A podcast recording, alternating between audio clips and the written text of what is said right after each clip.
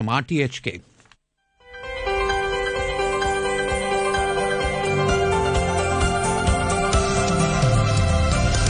Good morning and welcome to Backchat. I'm Andrew Work, and my guest presenter today is Kar Ha. Good morning, Kar. Good morning, Andrew. Hey, on today's Backchat, we're getting nautical. We're discussing plans to boost Hong Kong's role as a maritime hub. The Transport and Logistics Bureau on Wednesday announced plans to uplift Hong Kong's global position in shipping. This comes as records show a decline in container throughput from twenty-three point one million foot equivalent units to twenty, two thousand, in twenty twelve to nineteen point seven million last year. Not great.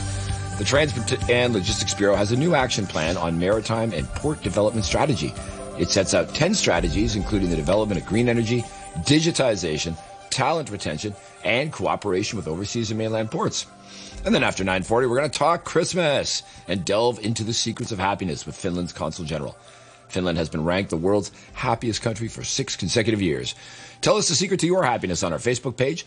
Email us at backchat at r t h k dot h k or call us on two three three, eight eight two six six.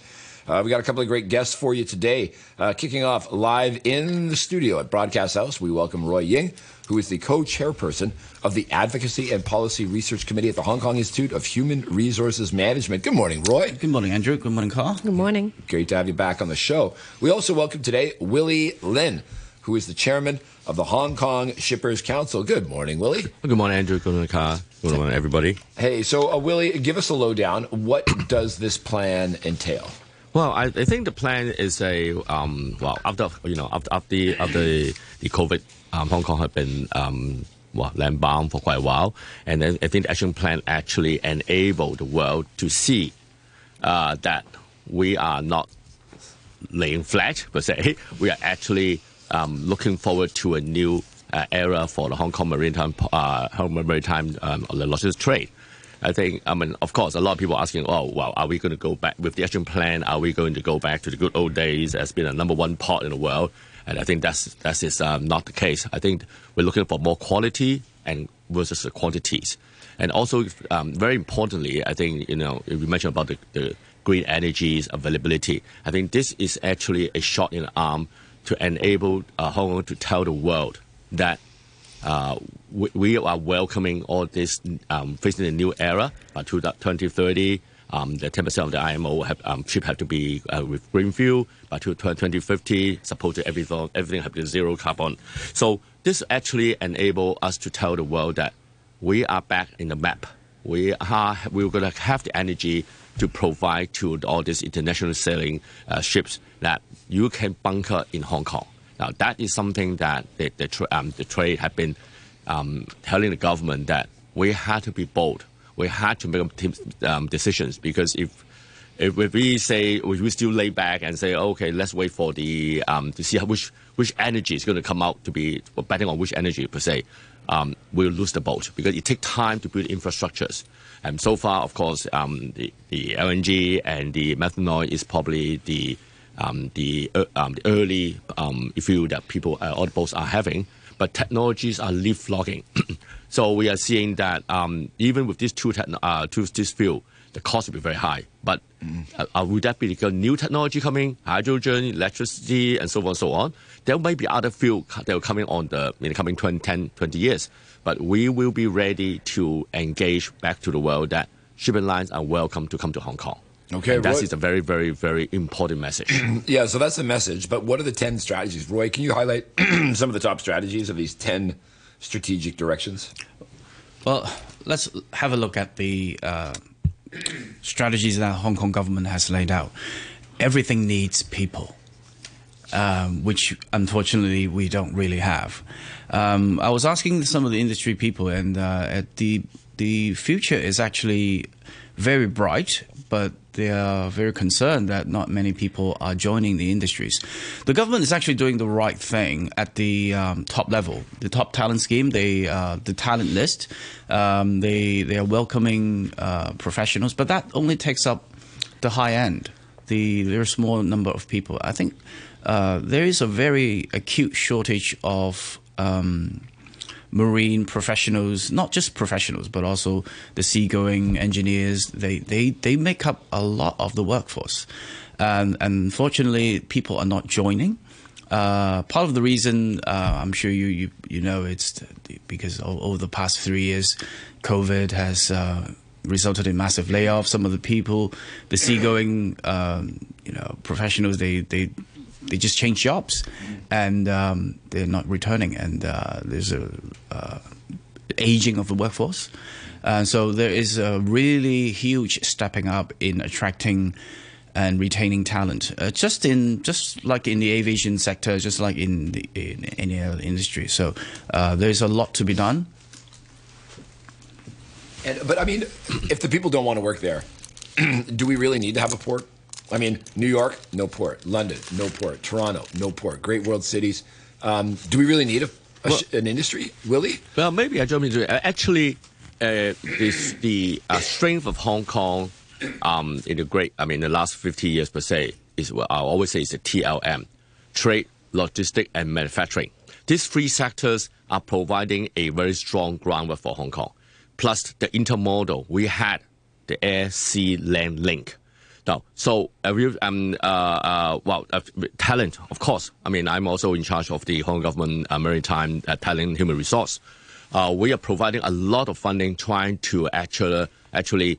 Um, uh, provide um, interesting um, young students for, um, knowledge of what the boat today are. If you go to the container boat today, it's totally different from twenty years ago. That you like you isolated. There are satellite phone, you have internet, life a lot better. But, but of course, in Hong Kong we only seven of seven seven and a half million people. Every every trade are fighting for the talents. So there's no exception. Not only Hong Kong, but many trade are also, and many other countries are also lack of professionals in running boats. So a lot of time we all depends on um, overseas workers. So so um, we of course we would Hong Kong would be continue to provide funding to grow uh, home to homegrown seafarers, homegrown engineers, and different sectors. We're actually providing a lot of government actually providing a lot of funding to support the seafarers, and when they go up different rank in in the in the trade. So um, we are seeing some success. Of course, you know, the myth of, Hong, of traditional Hong Kong is, my son goes to work in a boat. And I was usually in old days, every first thing, oh, when you go on the sea, it's something that you didn't do very well in schools and things like that. That's not the case. We, we, we, want to, we have to rebuild a branding image to demonstrate that actual seafarers do have a great opportunities, similar to A, aviation, uh, pilots, and or, or the air crews, they, uh, they will dress professionally. In in Europe, you see that also. A lot of professionals are actually uh, very well uh, groomed. So so I think that it will give us some time, but at least this message is very clear. Now, coming back to say, do we still need a port? Of course we need a port. If you look at it, within the five hours radius of Hong Kong, we have half the world populations. We are basically the only port in the city, in the in that area, that are totally duty free. So, a lot of times, a lot of countries they will bring the container, send the container goods to Hong Kong. Like, very for example, a couple of months ago, cherries, boxes oh, yeah. of cherry, sure. all come to Hong Kong. And with and why go through Hong Kong? Why not go direct to our neighbors? Because we will be able to clear all the boxes and tens of thousands of containers within two days. Ship it all across the border. No other place can handle this kind of custom clearance, this kind of efficiency. And this to, to our um, South American friends, they were extremely happy. They said, wow, no, they never thought that we can, Hong Kong can handle this kind of can-do spirit. So so we do have some mileage to go. Um, of course, I mean, yes, we'll not be the number one port. We will never be, because especially the geopolitics um, in the last five to ten years, actually um, um, asking manufacturers to, to move out of G B A, even in China, and a lot of them moved to you know, Southeast Asia. So um, we, we see that, um, and but Hong Kong's um, external support trade is actually we are supporting Hong Kong companies also to use, the, uh, to set up manufacturing site offshore, but at the same time using Hong Kong as a trading hub to provide that mm. link. But it seems to do sourcing in China or Southeast Asia or wherever the, the raw material can supply, and while um, uh, routing the, the cargoes by sea or by land or by rail um, to, or by air even, to our factories. So I think the, the model changes, um, but Hong Kong still have a very strong strength as, in, as, a, as a transshipment hub for the ASEAN countries, and particularly, and also from the um, South American trade. Mm. Yeah, as uh, Willie, yeah, you mentioned about the Greater Bay Area and Hong Kong, the difference. So what do you think like Hong Kong is having the advantages like to develop a port in it, and which is like better than having it in Great Greater Bay, G B A. Bay yeah, well, area? As I mentioned earlier, that um, if you, uh, Hong Kong have really the customs efficiency, um, yes, across the borders, um, they're actually catching up very fast. But the efficiency is we have a very simple uh, import declaration system. Um, companies can import uh, dec declare very simply fourteen days, within fourteen days when the cargoes arrive Hong Kong, or the cargo shipped it out through, um, from Hong Kong. But not only that, is, as I said, is, it is the intermodal. When a product, let's say um, a container comes of um, cherries, we're supposed to go to, uh, let's say, um, Shenzhen. But for some particular reason, suddenly there was a some trade freight conflicts. The box of cherry, if they go direct to Shenzhen, they were stuck in the port for years or months. All the cherry go go bad. Mm. But when you come to Hong Kong, no problem. Okay, we can send to A country, we can send it to B country, to C country. Our declaration system enable a importers the efficiency or the simplicity to to change product. And another very important point is, I always make this example. If you have a big brand, um, one of the big fashion brand, why they use Hong Kong as a logistic hub is because we have, again, we have the efficiency. When this cargo come by sea into Hong Kong, they all store in, the, in some, of, some of the very modern logistics centers. And they will look at the whole arch, the five hours radius countries, uh, city countries around us, and say, oh, if let's say Tokyo need five more special scarf, within three hours, that scarf will be taken out from the Hong Kong logistics centers, ship, bring it to the airport, and ship it out immediately with the next flight. Now, this efficiency with no duties, because we don't have to come, oh, I have to declare sure. duties, I have to pay duties or mm. offset duties. We don't have to do anything. Yeah. Just ship it out. So that efficiency enable a lot of branding to save a lot of money, but at the same time, um, enable them to, to monitor their stock inventory, for managing their whole stock inventory for the Southeast Asia, for the five hours radius countries very efficiently. That is one of the very, very important um, offer that we are different from across the border. Sure. So, I mean, Willie, you're, you're making a strong economic case, but why do my taxes have to pay to train people then? Roy, Roy, like, I mean, you know, I'm, I'm a taxpayer in Hong Kong, and the government pops up and says, oh, we got to pay to train these people to do these jobs. Why aren't the shipping companies picking up the tab if it's so valuable? Why aren't they paying enough or more? Well, well maybe I'll jump into this before. I mean, the shipping companies actually pay for it. Guy. The shipping actually can't pay for it. They actually pay for it. It's not that we, the government pay for everything. Um, there will be programs in which they will be sharing courses. We're providing the training so that the shipping lines are actually tra um, employing all these tra um, management trainees. Um, so it's not that we government pay up to pick up the tab and do everything one hundred percent. No, that's not the case. Why are they picking up even five percent? We're providing training, education for V T C to provide the skill set. Yeah. Roy, Roy, what's, what's going on in terms of the H R development? Well, let's look at the bigger picture.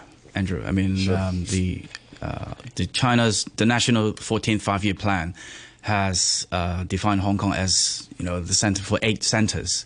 Uh, one of them is shipping. Um, I think uh, th there must be a strong economic reason where Hong Kong is adding value, not just but for us, for the seven point five million people, but also for the whole of China, and uh, it's adding value not only in terms of Um, you know, making money for us, making money for the shipping lines, but also benefiting the, the whole national economy. And also, um, we, our, our children, our, our young people, they need to pick up professional skills. Uh, those are not wanted just in Hong Kong. Uh, I was just looking at some numbers. There, there are a huge shortage of seagoing professionals across the world. Mm. And those are something that can be exported. So there is strategic value in training up, uh, um, you know, young people. Unfortunately, they don't know enough about it. Uh, versus, we were always, obviously, I was just making comparison with the aviation. We know the aviation industry is enjoying quite a lot of exposure, uh, quite a lot of the uh, the movies. It's cool. But for ocean going, I mean, the last movie I saw was The Titanic, which didn't end very well. Oh, there was that one with Tom Hanks. How about the one with Tom Hanks where they'll get, you know, they'll get the pirates board the ship, you know, Captain Phillips or whatever it was called. I mean, you know. Well, Tom Hanks also plays Captain Scully. True, true, true. So, so I mean, like, what are, if you do want to get into this business, I'm eighteen years old and, you know, typically not the best time for decision making in a person's life. Uh, but I'm eighteen years old. You know, I'm not going to do, you know, I'm kind of casting about for something I might want to do. How much would it, how much would it pay to get into the business now? I was looking at some numbers from the V T C. Uh, a cadet engineer earns about ten to fifteen thousand. Is is that right, Willie? Is about right? Well, it's about about fifteen thousand plus. Yeah. Yeah. And what is a cadet engineer? Like, do you have to go to school to get to the level of a cadet engineer, or can you start straight out of high school? Oh, you need a diploma. Uh, so, so you got to put your time in. Four years of school. Uh, that's pretty much subsidized, heavily subsidized, and uh, and there is some funding you can apply for the aviation and maritime um, training scheme that. That gives you some incentives. So four, um, four years of education and you come out and you get paid fifteen grand a month. That does not seem like a well, great Well, no, it's more than deal. That. Actually, not, not the yeah. four years training. It's, it's ongoing training. Uh, so oh. if university, if of course, so you go, we went to um, one of the universities. They do have this kind of training. Um, of course, coming back would be a lot more higher ranking. So mm. it's, it's a step-by-step approach. And I think some of the kids, after, if you know, got the chance to go to um, near to the, um, not a third away from Aberdeen, those area, there's a training school, school. There's a lot of young kids, only twelve, thirteen, fourteen years old, receiving education, normal education, plus seafarer-going educations. So, mm. so um, in the la I mean, we upgrade, but the government provided the money to upgrade the whole facilities. They have modern technology, just like flying an airplane, model airplane, but they are driving the ship, teaching mm. how to how to ride the tide, all the technologies. Actually, technologies nowadays are providing a lot of young kids the, the image that you see in the airport, um, that was you, see, you can see the airport are flying the model planes or they're driving ships. So all these are actually enabling. Plus, recently, I mean, there's a very um, there's a in Thailand they have a uh, there's a um, ship a training school that actually came to Hong Kong during the L M A C um, last month. Um, uh, they're bringing a lot of twenty, thirty, forty um, cadets training. They enable them to um, really stay on the boat. Go through from Thailand to Hong Kong, go through the wave, all the training, how to manage a ship. That's actually, and also the bunk, the, the living facilities, the actual modeling where you could be on, on container. It was beautiful. A lot of youngsters were really some amazed to see, oh, wow, it's, it's like that now. I am not isolated in um, the middle of nowhere. I can already call my moms with us, um, with satellite phone, internet. So all these technology are actually be coming up, building up, and enabled um, to re We've driven out the image. Um, and one thing I want to add is also we have to look at that. Hong Kong government on this strategic plan is not only not only strengthening um, green fields or other, but we actually also look at it. We are the only place, uh, Secretary Lam has said that, within China um, that are practicing common law. And a lot of maritime legal service arbitrations are based on common law. And so um, BIMCO also enabled Hong Kong as that's now is one of the place that um, can do this negotiation. So all this are actually attributing to build Hong Kong not only has a um, uh, really as I said, okay, number ten uh, container port in the world, but also the professionalism, the uh, legal advice, the uh, arbitration, the green financing, the insurance. All this is a package. It's not only A or B, but it's a package of totally. Mm. Mm. And uh, actually, it sounds like a lot of work to to be like going into this industry. So, what the government can do to encourage more like teenager or student to try to like get involved in this industry or know more, or, or for example, like helping helping them to get more salary or something. Yeah, Roy. Uh, isn't everything uh, every job you have? You just do, you don't want a just a job. Mm-hmm. You want a career. The passion. Uh, yeah. Passion too. I mean, progression. It's actually quite, I mean. More money. Well, shipping and aviation, they are quite similar because you don't want to hire a, a pilot for three years, five years. You want a pilot to be working for the airlines, at least as the aviation industry for twenty, thirty years. And, you know, that's, that's a lifetime job. Yeah. I believe shipping is quite similar. So the, um, the young people, they need to see some kind of a future. Uh, the career progression, uh, there are uh, new skills to be picked up, and there are. Uh, unfortunately, not, not, they're not very well known. For example, we, we know that um, new energy sources, data analytics and ship operations, uh, marine insurance, naval architects, these are high-paying jobs, mm. um, except that we don't train them. well, we don't train them enough, and we're mm. relying quite a lot on overseas oh. uh, uh, professionals, which are high demand everywhere. But so, there, there's a lot of different things you guys have both talked about. I mean, you've got people that go on the boats, yeah. and work the boats, but aren't like seventy percent of them from, I think it's like the Philippines and Indonesia combined make up like seventy to seventy-five percent yeah, right. of people working on container ships around the world. Um, I mean, what does Hong Kong want to do? Do we want to have lawyers? Do we want to have lawyers for maritime trade? Or do we want to train people to go on boats? Or do we want to train people to work in the ports? I mean, those are all oh. very different things. What, well, what do we, we need want both. To be? I think Roy will agree to me. We need both. You cannot be only, you cannot only have the, the, the all the Q C, Queen Chancellor, or, or, or the or the barristers, and ignoring the factual, because somebody have given them the knowledge. I mean, a lawyer will not be born to know seafarer trading. So if there's an accident on the on in the, in the let's say last year where the, where the Suez Canal, remember the, the boat was just blocked, the, the, the whole Taiwanese, thing. Uh, Evergrande, millions Evergrande? of dollars yeah. was, Evergrande, was was was still having that. So people have to professionally understand how the boat actually works, why mm. would this happen, and where's the thing. So somebody have to have to do the, the dirty laundry. But that's not our, that's not our problem. Heart. That's not a Hong Kong problem, though. I mean, if like a boat's stuck in the Suez Canal, the people that are going to oh, sort that out no, don't have Hong, to be trained Hong Kong here. Provides the, the law firm actually. That law firm that represents um, the, the shipping line actually draws on globally all the lawyers to work in one case. And Hong Kong do have quite a bit of professional maritime lawyers firms. Um, and, and I think I can add one, one point that actually the government actually uh, um, also encouraged to, to provide more funding to train more maritime lawyers um, so that, um, that we, we can actually more rely on our expertise and to, to work in Hong Kong. So not only relies on, on as you say, some professionals from overseas. So that is actually a step-by-step approach that we had to build up every area, the foundation, the people, the manpower. Um, to, um, so this actually this this this plan actually enable um, big shipping lines globally to understand that, okay, Uh, Hong Kong are not, really, as I said, we are not laying down. We are actually wake, um, work, waking up and working on very strategically that we want to do things. Yeah. And we will be on continue to on the roadmap of the Maritime Center. And by, as such, I think we already received quite a bit of positive message from some big firm overseas that they are relooking at Hong Kong again. They mm. might be even really thinking of moving their, their um, head, uh, Asian quarters back to Hong Kong. So sure. that is a very positive message. And finally, I want to add one word is ship um, uh, merchants. Hong Kong is actually a very big um, uh, management center for ship management. Mm-hmm. um, it's huge. But so is Switzerland.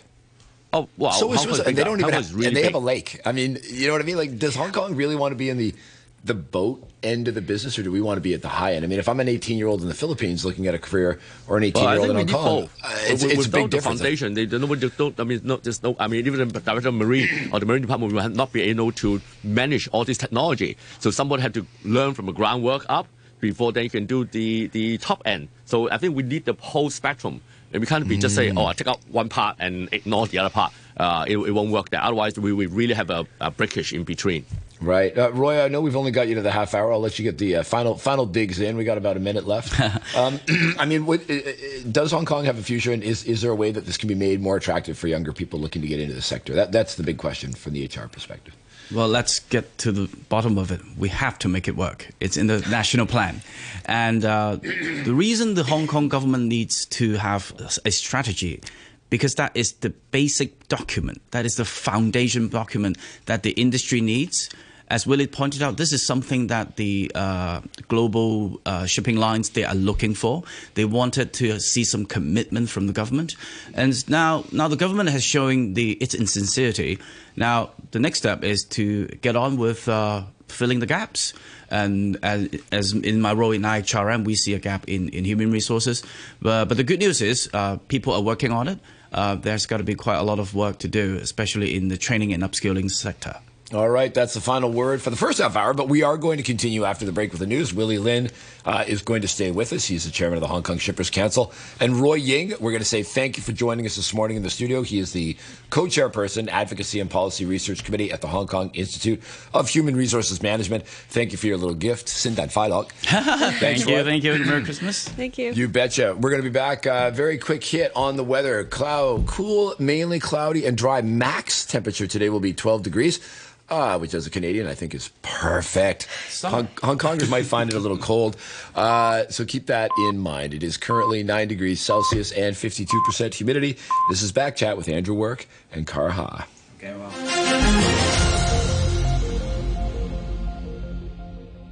The and United now the news on R T H K. Warned that the population of Gaza is at the risk of famine if the war between Israel and Hamas continues. The assessment came from the I P C, an agency that assesses food security in places affected by conflict and na- or natural disaster. It found that Gaza's entire population of two point two million people was suffering from acute shortages. fourteen people have been killed in a mass shooting at a university in central Prague, the worst incident in the Republic's history. Police say the gunman was a student and was found dead. And Donald Trump's former lawyer, Rudy Giuliani, has filed for bankruptcy protection. It comes days after a jury ordered him to pay more than one hundred forty-eight million U S dollars in damages to two Georgia election workers. We'll have more news for you at the top of the hour. We believe our youth have the potential to create a brighter future. Now is the time to spread out your positive energy. Youth Fest at H K has started in eighteen districts. More than one hundred events provide plenty of resources and opportunities to help you unleash your potential and expand your network. It's fun, inspiring, and rewarding. Organizations of all are invited to organize partner events. Visit youth fest dot h k to support Youth Fest at H K. Ignite youth power. The municipal solid waste charging starts on April first, twenty twenty-four. You must use designated bags for waste disposal at waste collection points of buildings or of the Food and Environmental Hygiene Department. Affix designated labels to oversized waste. Designated bags will be sold in nine sizes at eleven cents per liter, while the labels are eleven dollars each. Read the property management notice for any other arrangements. Use designated bags for waste disposal. Do it the right way. And we're back on Backchat at R T H K Radio three. I'm Andrew Work. Uh, on the show today with Kar Ha, with me in the studio, we are speaking right now to Willie Lin, who is the chairman of the Hong Kong Shippers Council, about the new plan from the Transport and Logistics Bureau to uh, promote Hong Kong's global position in shipping.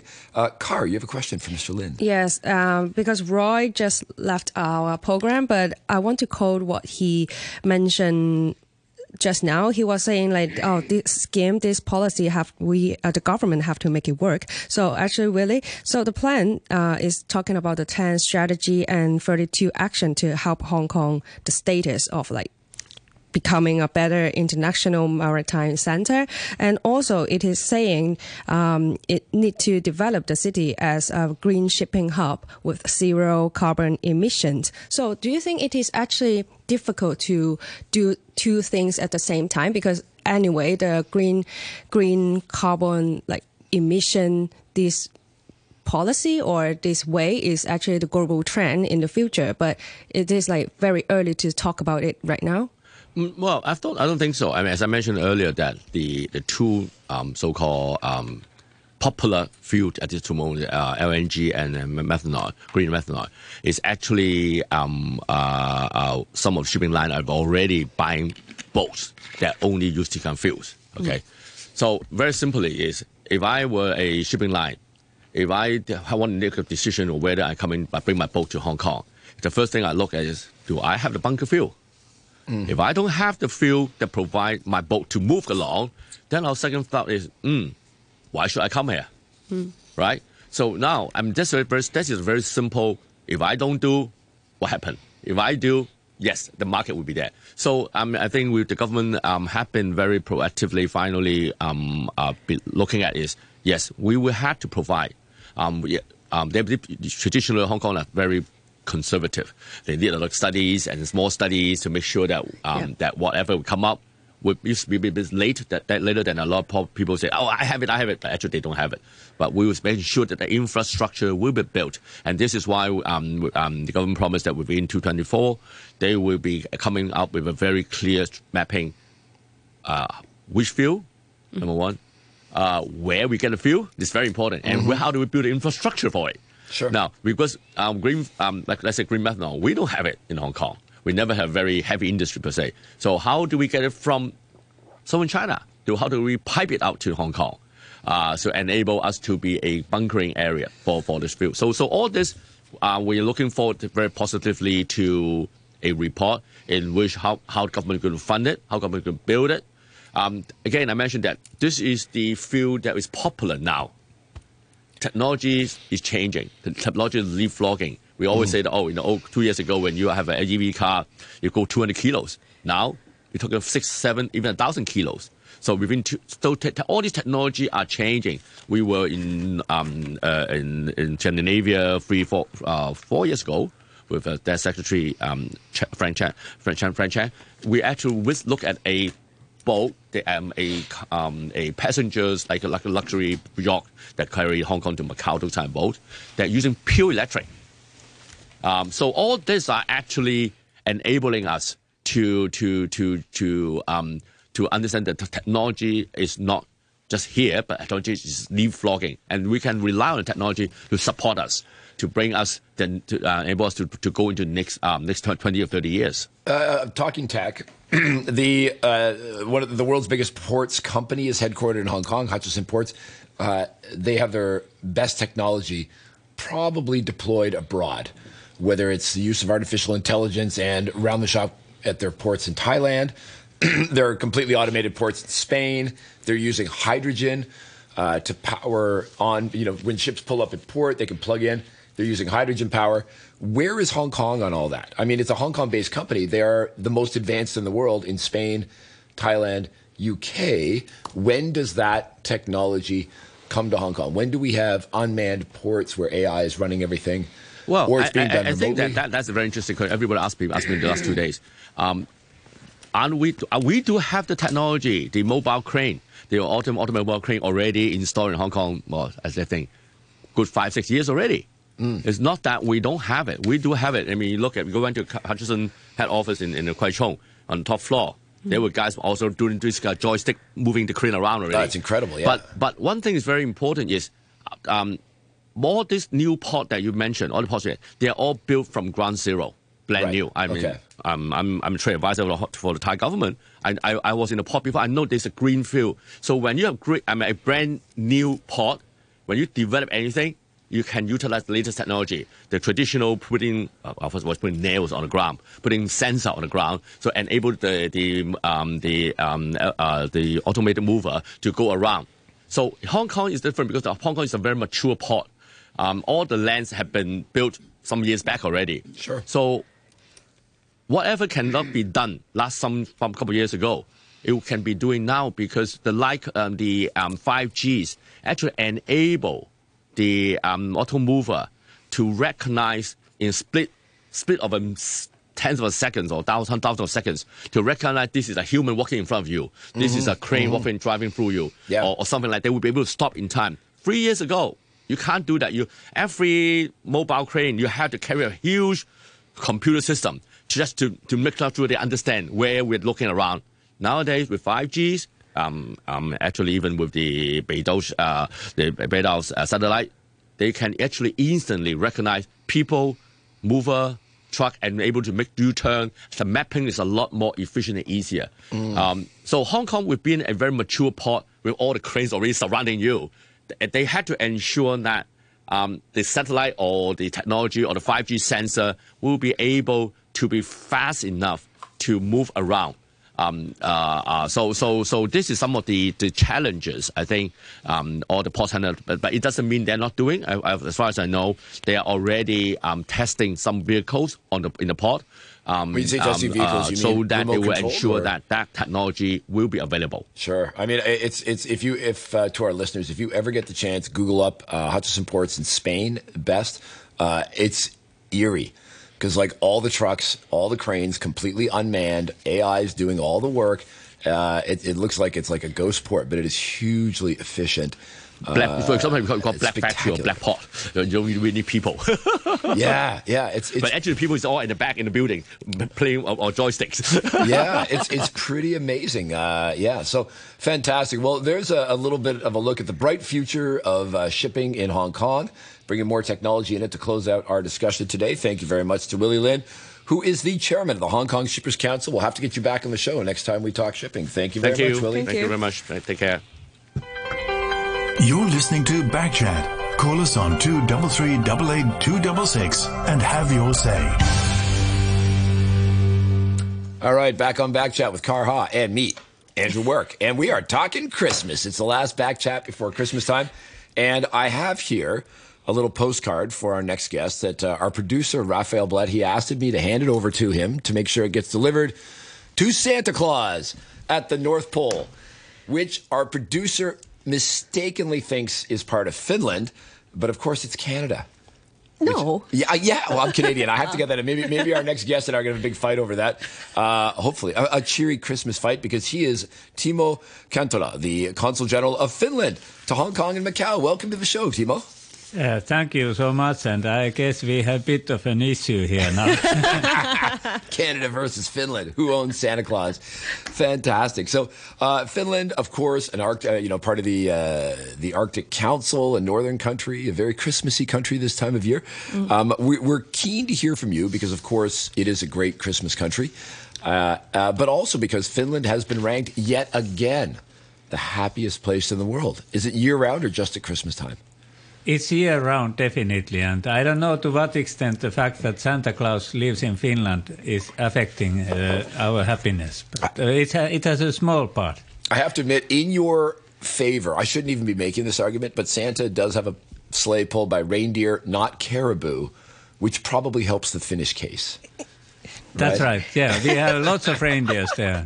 I'm wondering what is the argument here. But I actually yeah. visit Finland. Um, what is that called? Ro- Rovam- Niem- Rova- Rovaniemi. Yeah, to visit to Santa Claus village when I was uh, like younger. Really? I, I met the real Santa Claus. Really? Yeah, in yeah. Finland? Yeah. Oh man, you're gonna you can't, the Canadian argument's gonna need some work. That's today. Why That's why I am sure. on the side of Finland today. So tell tell us a little bit about uh, Christmas in Finland. What what would people in Hong Kong not know? I think they know quite a bit. Uh, I have to say that the first thing that uh, Hong Kong people always raise with me is uh, Aurora, Northern Lights. Everyone is asking, if I go to Finland, can I see Aurora? Uh, but uh, I, I believe they know quite a bit of Finland. The essential parts of our Christmas uh, is snow, of course. Of course. We need to have snow and ice. And the second essential part is uh, sauna. A we, sauna. we need yeah. the Christmas sauna, and uh, like we have more saunas than cars in Finland. So oh, yeah. I've heard from people that have gone to Finland on business, for example, and they go to meet somebody for the first time, and next thing they know, they're naked in a sauna with the Finnish business counterpart, and they're like, how did I end up here? Um, so yeah, naked in a sauna, big thing for Finns. But what is a Christmas sauna? How do you make it Christmassy? It doesn't really have a special character. Uh, There's one one thing which can be added to the sauna, uh, which is not regular in the wintertime, is to have this whisk that we used to beat ourselves, ah, uh, made of birch tree. That we do in the summertime normally, because then you can get it uh, from the nature. But uh, if you want to use it in Christmas, you have to ha- have it in the freezer and then take it oh. up. So it has to be birch tree to beat each other. Yeah. As you wow. yourself. In yourself. the sauna or after you come out of the sauna? In the sauna. Wow. In the sauna, you're getting beaten with, I mean, this is starting to sound like an S and M show. Um, so you're beating each other, but, but you have to preserve the birch tree To, to have it in the winter. You have Indeed. to like put it in your freezer. Yeah. And do people do that? Do they like collect a bunch of birch? Yeah, yeah, do, do, the they freezer? do. And they, it's also, there's a commercial side that uh, some uh, market uh, places are selling these uh, dried uh, birch trees uh, for oh. the whiskies, whisks. You can't use like part of your Christmas tree, like a pine tree. It has to be a birch. I wouldn't whisk. really recommend a pine tree. Or... It hurts. costs, maybe. Well, I guess it all. Or maybe sense. It is like one of the reasons to to to make uh, Finland is the most happiest uh, country in the world. Yeah, yeah, yeah. I, I'm also occasionally wondering why are we the happiest country yeah. in the world. I, I think that of course there's the, one has to take into account the kind of uh, also the true side, which is that. If you measure, it, this is not an objective measurement about about uh, the population and then uh, uh, representative uh, description about our population and then measuring in some mathematical mm. way. This is a, a self-assessment that mm. people have, which in fact is that's even more valuable that people themselves mm. feel that uh, they are they live they are in a happy situation. Oh. That's great. Couple couple of years ago, uh, the word hygge from Denmark was became popularized to this idea of a cozy snuggle up in the wintertime. Uh, but what is the secret to Finnish happiness? Why are Finns so happy compared to the rest of us? Don't you know the Finnish word, uh, corresponding word for hygge? What is? I do not. That's why you're here. Okay, I'll tell you this. Please. It's kalsarikännit. It okay. means uh, underwear drunk. Underdrunk. Underwear drunk. Underwear drunk. Underwear drunk. Uh, okay. Underwear what? Underwear drunk. Sure. Underwear drunk. Okay. What is that? It it explain? Means that you sit uh, at home and uh, basically in your underwear or in your kind of a very uh, relaxing clothing, not jeans or anything. Yeah. In pajamas or whatever, and and then uh, you, you take a bottle of beer or a glass of wine and that's it. Or or a few. No, e yeah, no, no extra things there. Not these sort of romantic elements about candles or anything. So even just e plain. Even though it's dark, there's barely any sun for months on end. You stay at home and you know hang out in your underwear and have a few drinks. Yeah, that's a, it's a kind of a, partly, partly there is a truth also that uh, people are very simple. The Finnish style is simple, simplicity. Mm. And, and uh, our way of relaxing is simple. And it's, I, I believe that it's part of the happiness and, and also the fact that we go to sauna frequently and... That uh, is kind of Finnish way of relaxing. And then we dip into the cold water, dig a hole in the ice. Can't forget that. I mean, so you're hanging out in your underwear at home, having a few too many drinks, jump into the sauna, beat each other with birch sticks, and then jump in the cold water. Yeah, that's right. Oh, even if you jump into the cold water afterwards? Then you yeah. go back into the sauna, right? Uh, yeah, indeed, indeed, we do. But uh, I must say that I always, when I go to the cold water, I finish my sauna event in the water. I mean, uh, jumping, uh, getting out from the water, but not going back to sauna any longer. Because mm. then you have this great feeling. Wow. So where do you, okay, so if I'm living in Hong Kong, where do I go for a sauna? You know, maybe I don't have like millions of dollars to go to the, the Mandarin or the Four Seasons Spa, which is, you know, like a special occasion. But if I just like, can you, can I make a little sauna at home? Uh, I I would rather recommend it's cheaper in fact to take a flight ticket and uh, fly, fly to Helsinki or Rovaniemi. That's true. If you want to, I've done that like on a special occasion for my wife and I done the spa at the Four Seasons, and I think it was more expensive than a flight to Helsinki. Yeah, yeah, yeah. for I, real. Yeah, yeah. Where, where do you where do you go? Where like where do Finns in Hong Kong go yeah. to get a good birch stick beating? And I I don't really go, but I do have a sauna in my building, uh, in my block and. In okay. mid-levels. Yep. Uh, but uh, I must say my own sauna in my country country house is somewhat better.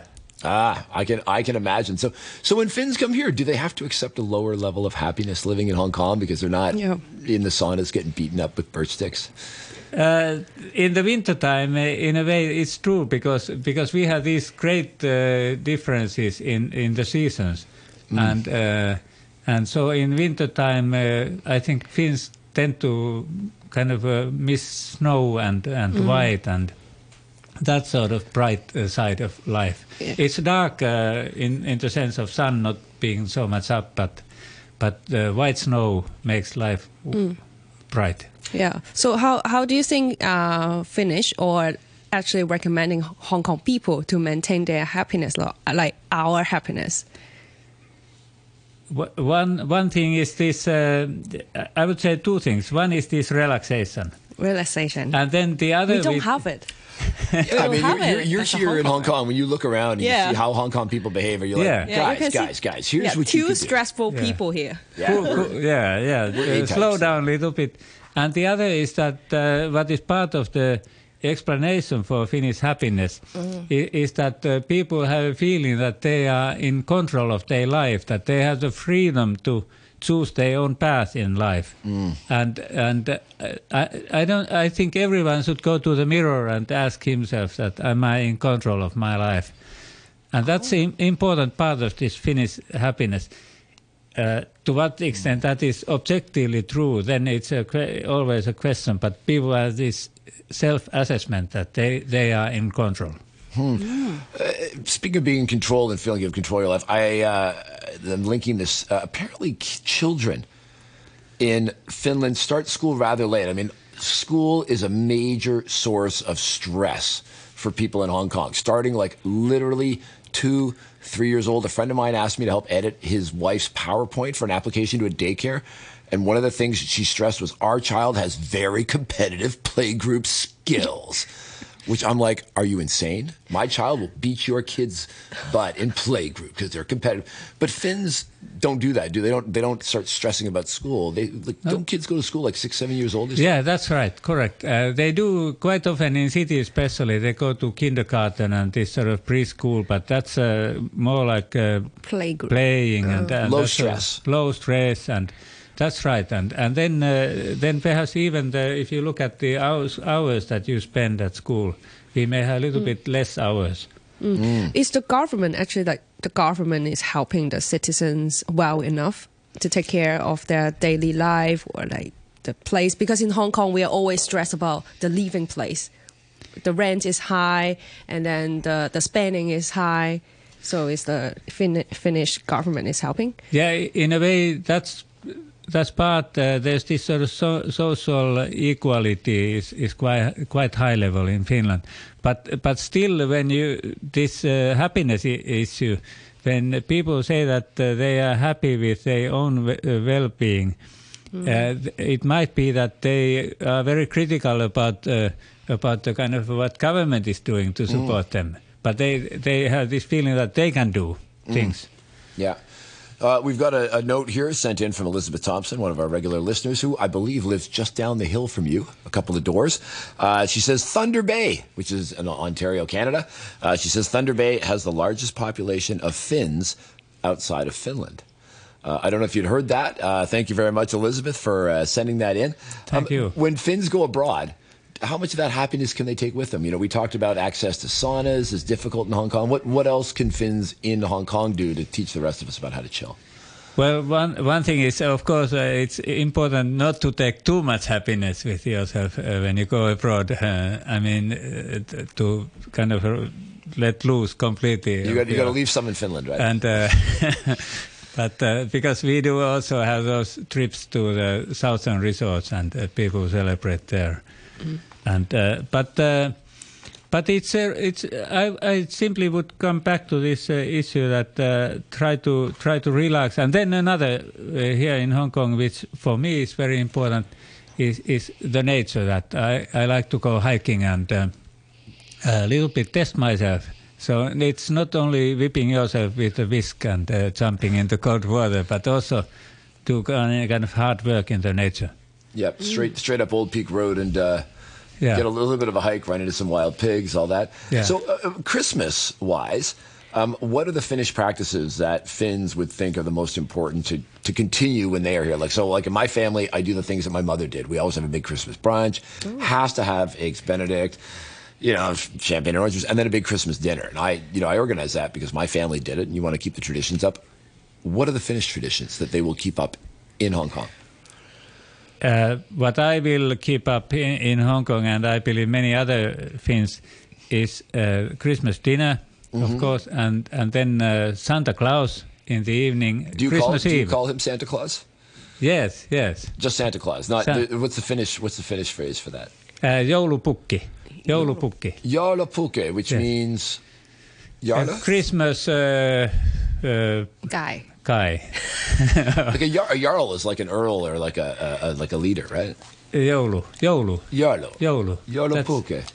Uh, and um, yeah, so that's important. And then I'm going to have also one tradition. My family here, I have two of my children just last night came. Oh, fantastic! We, we will have in the, at noon for the lunch uh, rice porridge. Rice porridge. Rice porridge. That's okay. a, that's a Christmas tradition. And then you have one uh, almond in the porridge. Which and, is? And the one who gets the almond, uh, he he is a lucky man. He can oh. make a wish. So you make a big pot of this rice porridge. Yes. Is it like like in, in Cantonese we'd say jo? Is it is it like that kind of like congee? Is it like that, or is it different? Is it more? No, like it's a made in pudding? Milk. Ah, so more like a rice pudding. Yeah, kind yeah, of? yeah, yeah. And you and put in one almond. One almond. One almond. Oh. Yeah. And whoever gets it is like yeah, lucky. Yeah. And and if kind of nobody gets uh, in the first plate uh, the almond, then everybody takes a second serve. Ah, in order until, to until, get the almond. Gotcha. And so is, you know, I know some European countries, Christmas is mostly December twenty-fourth is like the big highlight. Yeah. And for others, you know, the more Anglo-Saxon northern side, it's the twenty-fifth. Which is it for the Finns? twenty, twenty-fourth. Oh, so you guys oh, are the twenty-fourth. Yeah. When do you open your gifts? Uh, on the eve of, uh, the evening of twenty-fourth. On the twenty-fourth. Yeah. Okay. That's right. And that's when the Santa Claus comes. Oh, then what to do on twenty-fifth? twenty-fifth is the rest, in, resting the, day. The old tradition was to go to the Christmas church very early on uh, twenty-fifth, the Christmas day. Mm. But uh, but nowadays uh, that has uh, quite few do it, in fact. Uh, mm-hmm. So it's more common to go to the church uh, short ch- church service in the afternoon of Christmas Eve. Mm. Mm. What is the largest religion? In, in Luther- Lutherans. Lutherans. Lutherans. Lutherans. Yeah, okay. Yeah. I, wa- I watched all the Netflix uh, Vikings and Vikings Valhalla. You know, it's all, a lot of it is about the Christians driving out the old Norse gods uh, right. and the conflict there. So the, the Lutherans won the day among all the different parts of Christianity that could have been adopted in Finland. Yeah, mostly. I, I, that's my understanding. It seems to be so. Okay, gotcha. so, so you guys, you guys do it up big on the twenty-fourth, relax a bit mm. on the twenty-fifth. Do you have a Boxing Day?